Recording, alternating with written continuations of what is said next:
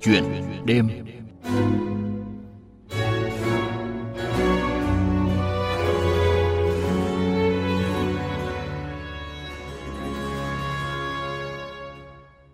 Thưa quý vị và các bạn, Giang Phóc nhỏ bé nhưng luôn sẵn lòng vượt qua khó khăn, giúp đỡ những người yếu thế. Đó là chị Phan Bích Ngân, hiện là chủ nhiệm lâm thời câu lạc bộ thanh niên khuyết tật thành phố Cần Thơ ở quận Ninh Kiều.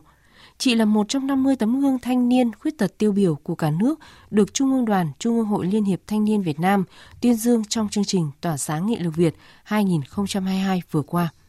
Nhân kỷ niệm 92 năm ngày thành lập Hội Liên hiệp Phụ nữ Việt Nam – Chuyện đêm hôm nay xin giới thiệu với thính giả về người phụ nữ đầy nghị lực ấy.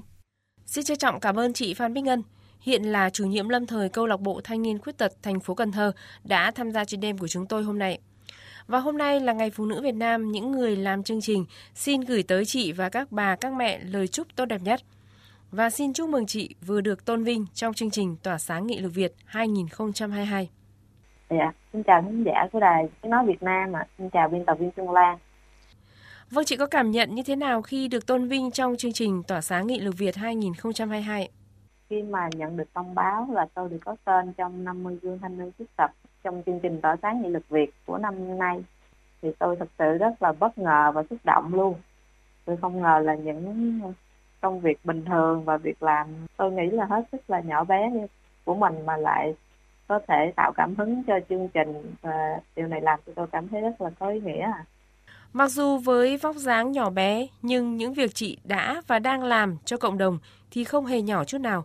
Chị có thể kể về những cái khó khăn mà chị đã trải qua. Từ nhỏ thì tôi đã có nhiều khó khăn khi mà từ lúc đi học, từ ngày đầu đến lớp thì ai cũng tò mò nhìn chằm chằm vào mình hết. Nên tôi cảm thấy rất là rụt rè. Nhưng mà sau đó thì tôi thấy là thật sự tôi rất là may mắn khi mà xung quanh tôi thì gia đình thầy cô ủng hộ và sau đó thì các bạn xung quanh cũng yêu thương nên tôi không còn thấy mặc cảm nữa và vì do sức khỏe yếu và chậm chạp thể trạng của tôi đó thì nhỏ đó nên chậm chạp hơn các bạn nên trong lớp thì tôi luôn được ưu tiên từ từ mọi người. Ví dụ như là được miễn học thể dục, miễn làm lao động vệ sinh. Thì à, càng học lớp lớn thì cái à, khó khăn nó càng nhiều hơn. Trong khi các bạn thì tự đi bộ hoặc là đi xe đạp, đi học thì bản thân tôi lúc nào cũng là mẹ chở đi học hết. Thậm chí là khi tôi học đại học, tới tốt nghiệp đại học luôn thì các anh chị giữ xe trong các khoa của trường vẫn khi mà gặp lại tôi thì vẫn hay nhắc tôi là ừ, cô bé duy nhất được mẹ chở đến từng khoa, từng nhà học. Nên họ không có quên được. Đến khi đi làm thì mẹ tôi mới dám cho tôi chạy xe một mình. Thì đối với tôi thì tất cả đó là những trải nghiệm quý báu ạ. Nói chung là mẹ tôi đã tạo động lực cho tôi rất là nhiều. Và dạy cho tôi biết là mình cần phải làm gì để mà đạt được ước mơ của mình thưa quý vị và các bạn Chị Phan Bích Ngân, sinh năm 1987, chị mắc bệnh bẩm sinh, đến hết tiểu học, chị cao 1m25, nặng 38 kg và không phát triển thêm cho đến khi trưởng thành. Thể trạng nhỏ nhắn khiến đôi chân đi lại chậm chạp, khó khăn – Dẫu vậy, chị lại có một nghị lực vươn lên, hoàn cảnh mạnh mẽ, rất thích được đến trường. Chị Ngân chia sẻ, do cơ thể khiếm khuyết, chị gặp nhiều trở ngại khi đến trường. Thời gian đầu, dưới ánh mắt nhìn, tò mò của nhiều người, chị cũng e ngại, thậm chí có lúc mất niềm tin, thu mình vào thế giới nội tâm.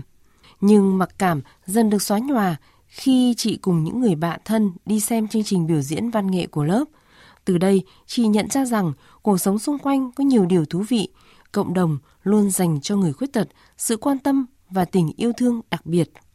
Bên cạnh nỗ lực của bạn bè thì sự đồng hành của người mẹ cũng là động lực lớn giúp chị hoàn thành con đường học vấn một cách tốt nhất.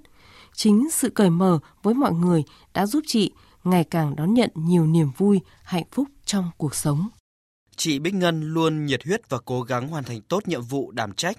Tại hội, chị là cầu nối giới thiệu học bổng cho các bé là trẻ khuyết tật hoặc con của hội viên. Ngoài ra, chị còn vận động xe lăn xe lắc cho hội viên mưu sinh, giới thiệu cho người khuyết tật có nhu cầu xin dụng cụ chỉnh hình, quản lý nguồn vốn vay sinh kế, giúp hội viên tăng thu nhập, phiên dịch ngôn ngữ ký hiệu hỗ trợ người khiếm thính đến tòa án, bệnh viện, doanh nghiệp.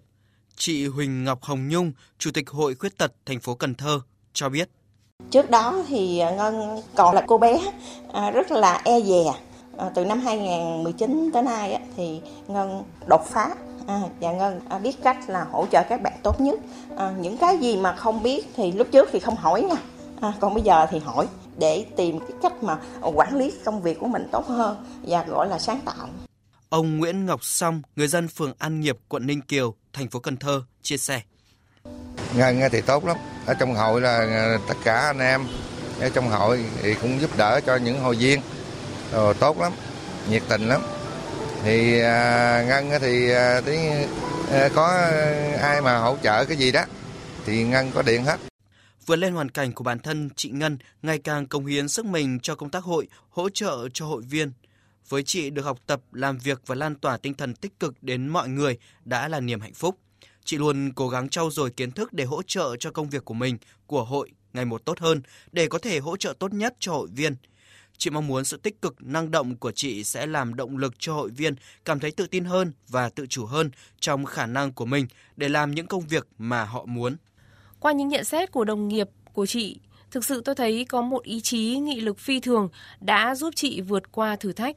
Như bao thanh niên khác, chị đã chinh phục giảng đường đại học, rồi khi ra trường tiếp tục hoạt động đóng góp cho cộng đồng. Vậy động lực nào đã giúp chị vượt khó? Đối với tôi á, thì tôi cảm thấy là việc cố gắng khi bước vào giảng đường đại học thì là người khuyết tật hay người không khuyết tật thì đều phải nỗ lực thực hiện cả. Chẳng qua là việc này đối với bản thân người khuyết tật thì có thêm nhiều khó khăn, bởi vì những rào cản xung quanh nên theo như tôi nghĩ cũng không có gì gọi là ý chí hay là nghị lực phi thường, tại vì cái chuyện đi vào đại học đã là một cái, đối với mọi, tất cả mọi người đều là phải nỗ lực. Thì theo như tôi nghĩ, từ khi còn nhỏ, từ khi bước vào, bước chân vào đại học thì tôi đã biết đến hội người khuyết tật thành phố Cần Thơ. Thì lúc đó hội đã kết nối với các mạnh thường quân để chúng tôi có được học bổng là một nhóm sinh viên khuyết tật của trường đại học Cần Thơ rồi. Thì đối với chúng tôi lúc đó, điều này rất là có ý nghĩa đối với sinh viên và sinh viên khuyết tật chúng tôi luôn. Thì lúc đó chúng tôi nhận thấy là người khuyết tật rất cần sự hỗ trợ của hội, đặc biệt là hội người khuyết tật. Mà lúc đó trên địa bàn của thành phố Cần Thơ có hội của người khuyết tật Cần Thơ luôn, thì nó mọi, những cái sinh viên khuyết tật Cần Thơ rất là an tâm vì có hội. Tôi hy vọng là hội sẽ ngày càng phát triển để cho hội có thể hỗ trợ được nhiều người khuyết tật hơn. Từ đó tôi cũng có một suy nghĩ nhen nhóm trong đầu là tôi cũng muốn được góp một chút sức nhỏ bé của mình. Nên tôi muốn sau khi tốt nghiệp thì tôi sẽ có việc làm. Và khi tôi có việc làm rồi thì tôi sẽ có điều kiện để tôi hỗ trợ lại cho hội. Mà tôi nghĩ là đó cũng là động lực của tôi Mặc dù với vóc dáng nhỏ bé nhưng chị đã giúp nhiều thanh niên vượt khó, xóa đi mặc cảm để tiếp tục cống hiến cho xã hội. Chị có thể kể cho thính giả của Đài Tiếng Nói Việt Nam nghe về chặng đường này. Theo xu thế bây giờ thì xã hội hiện đại luôn xem người khuyết tật là một thành viên mà có cái sự đóng góp tích cực nhất định bên cạnh những cái khiếm khuyết tồn tại của họ thì à, hiện tại bây giờ rất ít người khuyết tật tự tin và nhận ra được điều này nên họ luôn cảm thấy mặc cảm tự ti và sống rất là rụt rè khép kín cùng gánh trách nhiệm hỗ trợ người khuyết tật cũng như cộng đồng á, phải nhìn nhận ra được giá trị của người khuyết tật. Thì đối với tôi đây là trách nhiệm và là công sức của cả một tập thể. Chúng tôi cùng với cộng đồng và xã hội đã và đang cố gắng cùng nhau xóa bỏ rào cản để cho người khuyết tật hòa nhập dễ dàng hơn. Thì đây là một cái chặng đường dài. Đại hội chúng tôi không có làm một mình. Thì người khuyết tật có khả năng làm được giống như những người không khuyết tật nếu như mà không có rào cản à. Từ từ ban lãnh đạo cho tới nhân viên, ai cũng tâm niệm là muốn hỗ trợ người khuyết tật và nâng cao vị thế. Thì từ cái việc mà hỗ trợ người khuyết tật, có được việc làm ổn định, có được thu nhập, thì từ đó thì vị thế của người khuyết tật sẽ được nâng cao lên. Từ những cái đó từ những cái nhỏ nhỏ nhỏ hoặc là những cái đơn giản như vậy dần dần sẽ hình thành nên cái uh, nâng cao hơn cái vị thế của người khuyết tật làm cho họ cảm thấy không có còn rào cản nữa hoặc là họ cảm thấy tự tin hơn trong cái việc hòa nhập xã hội của mình Chị đã sử dụng ngôn ngữ ký hiệu để truyền đạt thông tin cho người khiếm thính, rồi cùng thành viên trong hội thực hiện nhiều chương trình hỗ trợ cho người khuyết tật trên địa bàn thành phố. Gần đây là những chương trình tìm nguồn vốn giúp họ mưu sinh khởi nghiệp. Những hoạt động này đã góp phần phát triển quê hương như thế nào? đối với người có khiếm khuyết về nghe nói hay là dạng không nghe được hoàn toàn luôn á thì còn gọi là người điếc thì cái vấn đề khó khăn nhất á, là giao tiếp và trao đổi thông tin với người nghe. Thì bên hội của tôi á, thì hội người khuyết tật là nhân viên có khả năng dùng ngôn ngữ ký hiệu để hỗ trợ cho các hội viên này trong các hoạt động của hội. Thì cũng như một số các hoạt động cá nhân của họ trong cộng đồng và xã hội luôn nhằm hỗ trợ người khuyết tật nói chung và các bạn khuyết tật nghe nói, thì hội chúng tôi đã đẩy mạnh các chương trình hỗ trợ vốn vay, tạo điều kiện để cho các anh chị hội viên có thể tự lao động kiếm sống mà không cần phụ thuộc vào ai. Thể hiện cái khả năng tự chủ của bản thân họ, thì đây là hoạt động chính của hội, với mong muốn là người khuyết tật tập tập kinh tế hơn, nâng cao vị thế của người khuyết tật trong xã hội.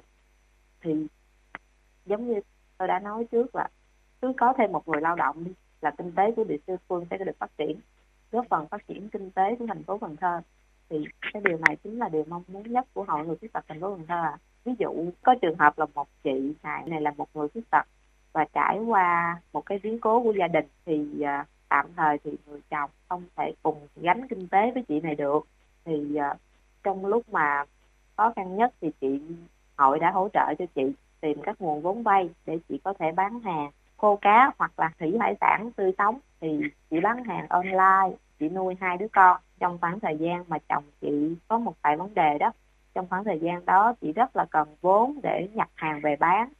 Thì hội đã tìm hiểu hoàn cảnh của chị này và đã hỗ trợ cho chị có nguồn vốn vay. Chị nhập hàng về bán và chị bán rất là tốt, chị đã nuôi con cũng rất là tốt luôn. Ngoài ra, hội cũng hỗ trợ giới thiệu và kết nối các nguồn học bổng để hỗ trợ cho con của chị có được cái tiền học trong khoảng thời gian đó thậm chí đến bây giờ thì các nguồn học bổng vẫn được tiếp tục hỗ trợ cho các bé, con của người khuyết tật trong hội và con gái của chị cũng nhận được cái nguồn học bổng đó từ nguồn học bổng dành cho nữ sinh là con của người khuyết tật hoặc là người khuyết tật à. Chị Ngân này, tôi đang băn khoăn là chị đã nhận được sự đồng hành từ phía gia đình ra sao khi mà các cái hoạt động xã hội thực hiện cho cộng đồng thường xuyên như vậy? Thì từ lúc còn đi học thì gia đình luôn hỗ trợ cho tôi và luôn đồng hành cùng với tôi ạ. À. Thì ờ, vẫn là với mong muốn tôi hoàn thành tốt việc học theo khả năng của mình và đến lúc đi làm thì cũng như vậy. Họ vẫn âm thầm ủng hộ tôi trong công tác tôi thực sự là rất hạnh phúc và may mắn khi có người thân luôn bên cạnh và tin tưởng vào khả năng làm việc của mình. Thưa chị, qua những lần đi hoạt động xã hội như vậy thì đã có câu chuyện nào để lại trong chị ấn tượng sâu sắc? Thì thật sự là đi làm như vậy mình mình mình đã trải nghiệm qua rất là nhiều câu chuyện. Hội chúng tôi đã từng rất nhiều lần tư vấn cho hội viên là người khuyết tật hoặc là những người khuyết tật không phải là hội viên của hội. Thì tôi cảm thấy mọi người đều là ban đầu họ rất là rụt rè hoặc là họ không có muốn thoát khỏi cái vùng an toàn và họ muốn thu mình lại. Dù họ rất có khả năng nhưng mà họ vẫn không tự tin. Trong hội người khuyết tật của chúng tôi tôi tôi nhớ có một trường hợp là có một anh hội viên, ảnh cũng đã tốt nghiệp đại học, nhưng mà ảnh không đi làm một thời gian và không tham gia hội nhóm. Đến khi hội người khuyết tật của chúng tôi biết đến anh ấy, các anh chị em trong hội rất là mong muốn anh này có thể tự tin hơn. Và chúng tôi muốn tạo động lực cho anh này bằng cách là mời anh tham gia hội tập huấn, tham gia hội thảo hoặc là các chương trình khác nhiều hơn. Thì thật sự anh này đã có thay đổi rất là nhiều. Từ đó thì anh ấy cởi mở hơn. Và sau đó anh ấy thực sự anh ấy đã thay đổi và có mong muốn đi làm. Và bây giờ thì anh ấy là một ừ, hội viên rất là tích cực và hỗ trợ cho hội rất là nhiều. Thì đó là một trong những trường hợp mà tôi cảm thấy ấn tượng nhất. Vâng, với tất cả những chia sẻ, tâm sự vừa rồi, chị và đồng nghiệp muốn truyền lại thông điệp gì cho giới trẻ ngày nay? Tôi thấy các bạn trẻ ngày nay á, đã có một số bạn đã xác định mục tiêu từ rất sớm. Thì đối với tôi thì tất nhiên điều đó rất là tuyệt. Nhưng mà cũng có những bạn thì không cần lo khi mà chưa có định hướng được. Thì theo như tôi nghĩ á, chỉ cần sống lạc quan và suy nghĩ tích cực, mình cứ thử trải nghiệm xem bản thân mình sẽ hợp với điều gì thì từ từ thôi mình sẽ là hoàn thành được. Có thể mình sẽ hơi chậm một tí nhưng mà chậm mà chắc thì an toàn cũng được. Dạ vâng chị đang ấp ủ dự định gì trong tương lai? Bây giờ hiện tại đối với tôi thì tôi vẫn luôn muốn nâng cao kỹ năng làm việc của mình trong cái ngành công tác xã hội này để có thể hỗ trợ cho công việc của mình tốt hơn và dễ dàng hơn. Tôi vẫn hy vọng là với những suy nghĩ tích cực và những cố gắng của mình mà mang lại được động lực cho người khác thì điều đó thật là tốt ngoài ra thì chúng tôi cũng mong muốn xã hội sẽ hỗ trợ người khuyết tật và xóa bỏ rào cản để người khuyết tật hòa nhập và phát triển bản thân dễ dàng hơn à. Vâng, xin trân trọng cảm ơn chị. Xin chúc chị một người phụ nữ luôn mạnh khỏe, đầy nghị lực để chắp cánh cho những mảnh đời yếu thế vươn lên trong cuộc sống.